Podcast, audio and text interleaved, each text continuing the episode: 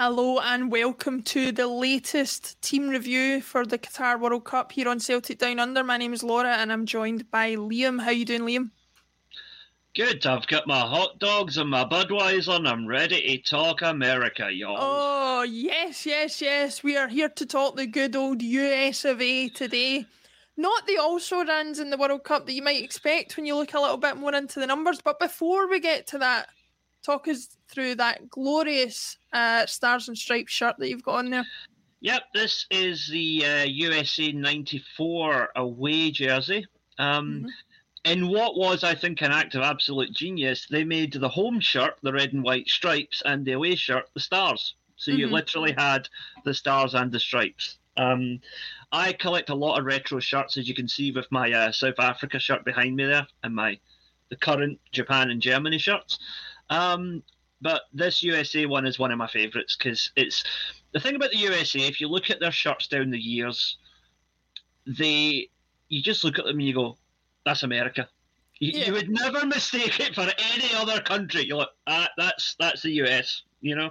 Yeah. And I, I like that kind of in-your-face quality with some of their jerseys. I actually think that that iconic Stars and Stripes design is something they've not taken full advantage of with their kits. I think, like you say, the reason that it was so good at ninety-four was because they did take full advantage of it and it was full Star-Spangled Banner and all of that stuff that, oh, yeah. that, that the Americans love. Whereas I think, I don't think it's very American to go as, as understated as they sometimes do with their kits. I would, I, I would like them to go, we're America and we're here and, and do it that way, you know? They had a really nice one, I think it was two or three years ago, which I've got somewhere else, I'll, I'll wear on a future show, um, which was like white, and then it had like red and blue stripes kind of coming across it. Mm-hmm. So it was kind of like a modern sort of take on the whole Stars and Stripes thing. Again, just unmistakably American. Um, yeah. You know, uh, yeah, their, their, their strip this year is a bit... a bit boring, to be honest. I'm, I'm gonna, I'm gonna pass on that, and I'll just, I'll wear, I'll wear this when they play England. Exactly. We'll all be U S A supporters for a day at least. Uh, um, hopefully, we'll see that shirt. We are planning to hopefully do, while it might not be watch-alongs or full-on match coverage for every match of the World Cup, I think we're certainly planning to do review shows where we talk about at least the last few days' games or something like that um, throughout mm. the World Cup. So hopefully when we're doing reviews of those games, we'll be able to see your your plethora of international shirts at that time. But until then, we have to we have to content ourselves with what we've got, which is a look at the current U S A team. Now, talking of the current U S A team, I was looking back at the record, and I'm just going to pull it up here. Um, I, Again, I, I said, I've said to you a few times that sometimes you can think you know a lot about football until you're actually forced to um, do a bit of research. And then you find out that actually you don't know an awful lot at all. Um, you know, I, I had in my head that the U S A qualified in ninety-four because they hosted. They'll qualify in twenty twenty-six because they're hosting with Canada and Mexico. But apart from that, they haven't done very well. But when you look mm. at that there, obviously, uh, you know, some of them are, are less in context than others, but mm. semi-finals at the first time of asking in nineteen thirty, round of sixteen in, in nineteen thirty-four, nineteen fifty, they got to the group stage. Then they had this big, long space of time up until the nineties where they didn't qualify at all. Group stage again. But actually, from ninety-four onwards, when you really would say that football was starting to take off in, in earnest in the, in the U S A. You've got round of sixteen, quarterfinals, round of sixteen, a lot of decent uh, results there in the nineties and, and throughout the two thousands. Obviously, they've not qualified for the, for the last two World Cups, either in twenty eighteen, um, or sorry, the last World Cup in twenty eighteen. They have qualified in twenty twenty-two, and it remains to be seen what happens there. But I don't know, what's your impression, Liam, of, of of of U S A? Are they sometimes underestimated, do you think, in terms of the threat that they can pose in these tournaments? Yeah, I think it's a, I think it's a common conceit, particularly with Europeans such as us, who um, football is our number one sport in our country. So there is this tendency to think that in other countries, just because football's not the number one sport, they might not necessarily be that good at it. Mm. Um, Now, America is better known, obviously, for the women's game. I mean, the women's team are the the the the, the women's football equivalent of the Harlem Globetrotters. Nobody can get near them at the moment, you know, mm-hmm. and that's unlikely to change anytime soon. And the funny thing is, in most countries, you know, like Japan being an example, yeah, uh, the men's team qualified for the World Cup in ninety-eight for the first time, mm-hmm. which inspired the women's team to get more serious about it. And they ended up winning the World Cup in twenty eleven, right? Mm-hmm. Whereas if you look at the, the emergence of the U S women's team from the nineties onwards has actually spurred the men's team on to try and do better. So it's an interesting paradigm to look at that. Most most countries, it's men's football, then women's football follows on. But in America, it's the opposite. Mm. And even to this day, I believe that statistically, far more women, play, a higher, far higher percentage of women play football than than men do in the U S. Mm-hmm. Um, it has actually struggled in terms of marketing to shake off the notion that it is a women's sport, which is kind of interesting when you think about how much, um, you know, historically, how much kind of chauvinism is attached to football in Europe. Um, yeah. So, yeah. It's uh, it's an interesting country in many ways, America, and I think that the men's game there is catching on now, and it's growing. I've watched quite a bit of the M L S over the last couple of years, and they are... The, st- the standard of football in the M L S is, is growing rapidly. It really is yeah. quite a fun league to watch. Yeah, it reminds me a lot of the J League in the late nineties. Mm. You know, there, there were teething problems once they initially got it set up, and for the first couple of years, it was basically just a freak show of uh, foreigners who were past it. yeah, and and the you know the, the M L S was like that up until a few years ago, but now most of the stars in that league are either American or Mexican. Mm-hmm. So that is excellent for those two countries, I think, moving forward. Yeah, and and for me anyway. I, like I said before, so many of the countries are unknown quantities to us going into this World Cup that we've had to do a bit of research on. I struggle to remember a time where um, there was as many American players at top European clubs as there is right now. Um, when you think about it, you know, we're of similar ages, and I think we could all name on one hand the the American players that we remember: Landon Donovan, Brian McBride, um, goalkeepers like Tim Howard and Casey Keller, uh, Clint Dempsey more recently. But apart from that, they they they all spanned a number of different eras. Whereas yeah. now you've got um, Carter-Vickers at Celtic, who we know very well. You've got um, Christian Pulisic and um, and Giovanni Reyna. You've got McKennie at um, at, at Juventus.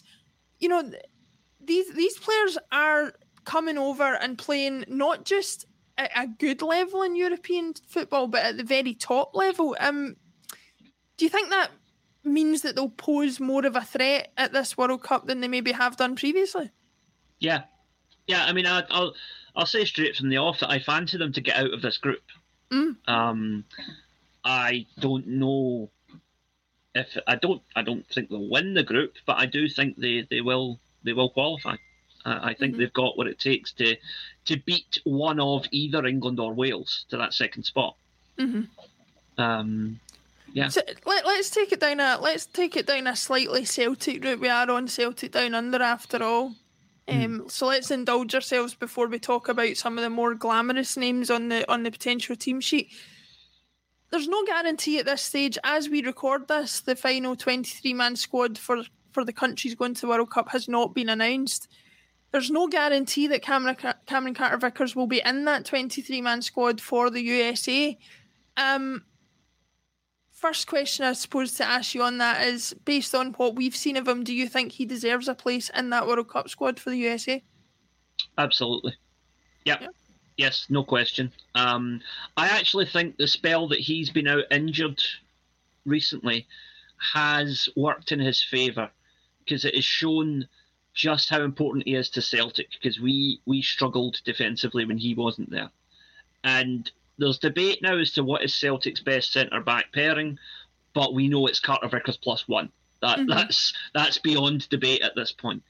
And for someone still as relatively young as he is to come in, to have such a commanding first season, to become such a leader to the point where he is now the, the club captain while our our main captain is injured, it's it's an incredible meteoric rise. It really is. From from Spurs reserves to, to Champions League competitor in less than a year.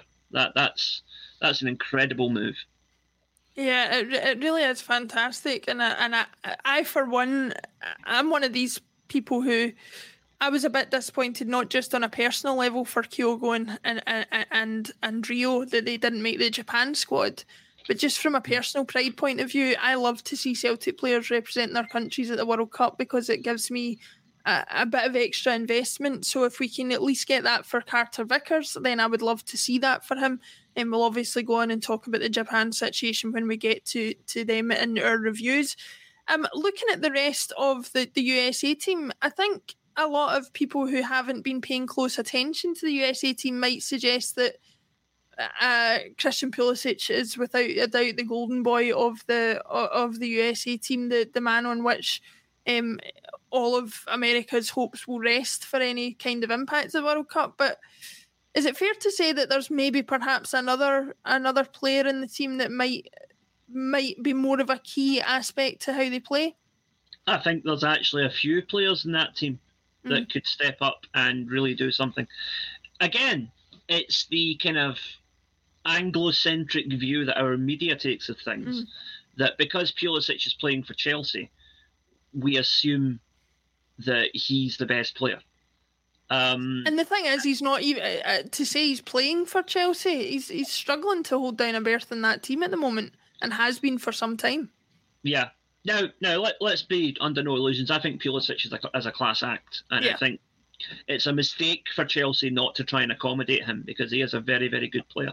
Yes. But um, you know, I think that the U S A back in the day, you know, back in like ninety-four. Everybody knew Alexi Lalas. That was yes. your main man, right? Later on, as you said, you had you had Claudio Reyna, then you had Tim Howard, Landon Donovan. It was always one or two stars surrounded by a team of journeymen, right? Mm-hmm. That is no longer the case. We, you know, there's about five or six Champions League level stars in that team, and the rest of the squad are all playing at a pretty decent level as well. Mm. Um, The the U S go into this World Cup, I think, with the best squad they've had since two thousand two when they got to the last eight. Mm. Well, that's the thing as well to remember is, you know, there's a lot of people would have a lot of sneering to do at the U S A. They have made the last eight relatively recently in World Cup history, so it's not beyond the realms of doubt to say, given the, the, the fact that arguably they've had a, a reasonably favourable draw, Uh, having Iran and, U- uh, uh, and Wales in their group, who we'll go on to talk about uh, in further reviews. Mm-hmm. Once you get beyond that group stage and it's a round of sixteen straight knockout, anybody can beat anybody on their day, and who knows how far they could go.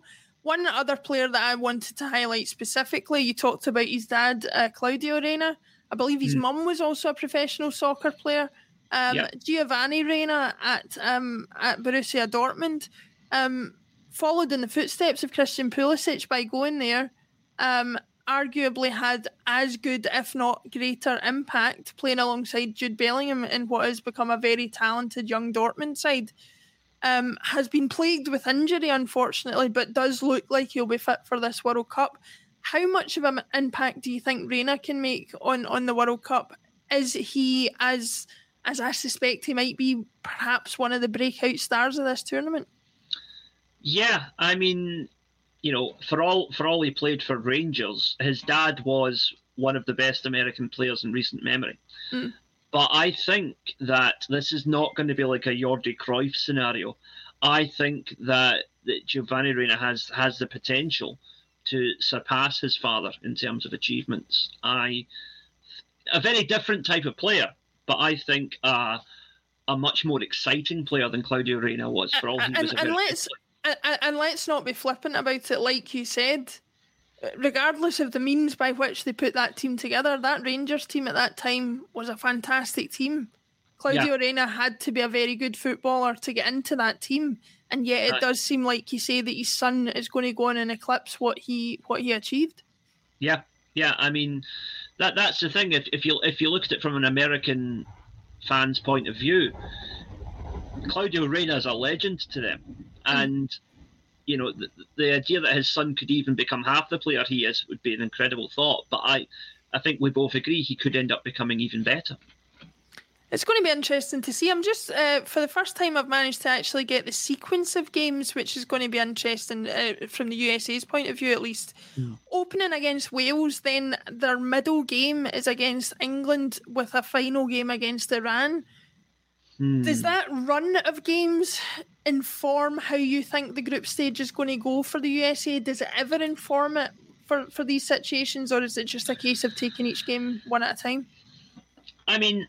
The form guide would suggest that it's going to be a case of who comes second in the group behind England. Now, I mm-hmm. don't necessarily agree with that, but I think that is what the form guide says. So if you go with that, um, then that Wales-U S A game, I think, essentially becomes a shootout for second place. Mm. Because I think they'll both beat Iran. Um, but...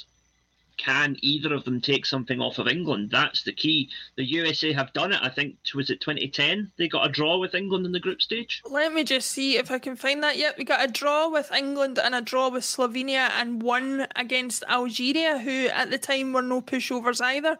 So they yep. ended up coming out of their group with five points back in two thousand ten and then went on to lose to, to Ghana in the round of sixteen. Mm-hmm. Yeah, um, so the the recent form is there. And to be honest, I think that the U S are a better team now than they were then. And I think England are perhaps a slightly weaker team now than they were then. Mm-hmm. But, but England still have, you know, England are still the heavy favourites for this group. There's no denying that. Yeah. Um, if U S A beat them, it would be a major shock. But I don't think it's completely beyond the realms of possibility. I think it's going to make for an interesting group just in terms of the fact that, like you say, potentially both England and the U S A could be going into that middle game with three points each.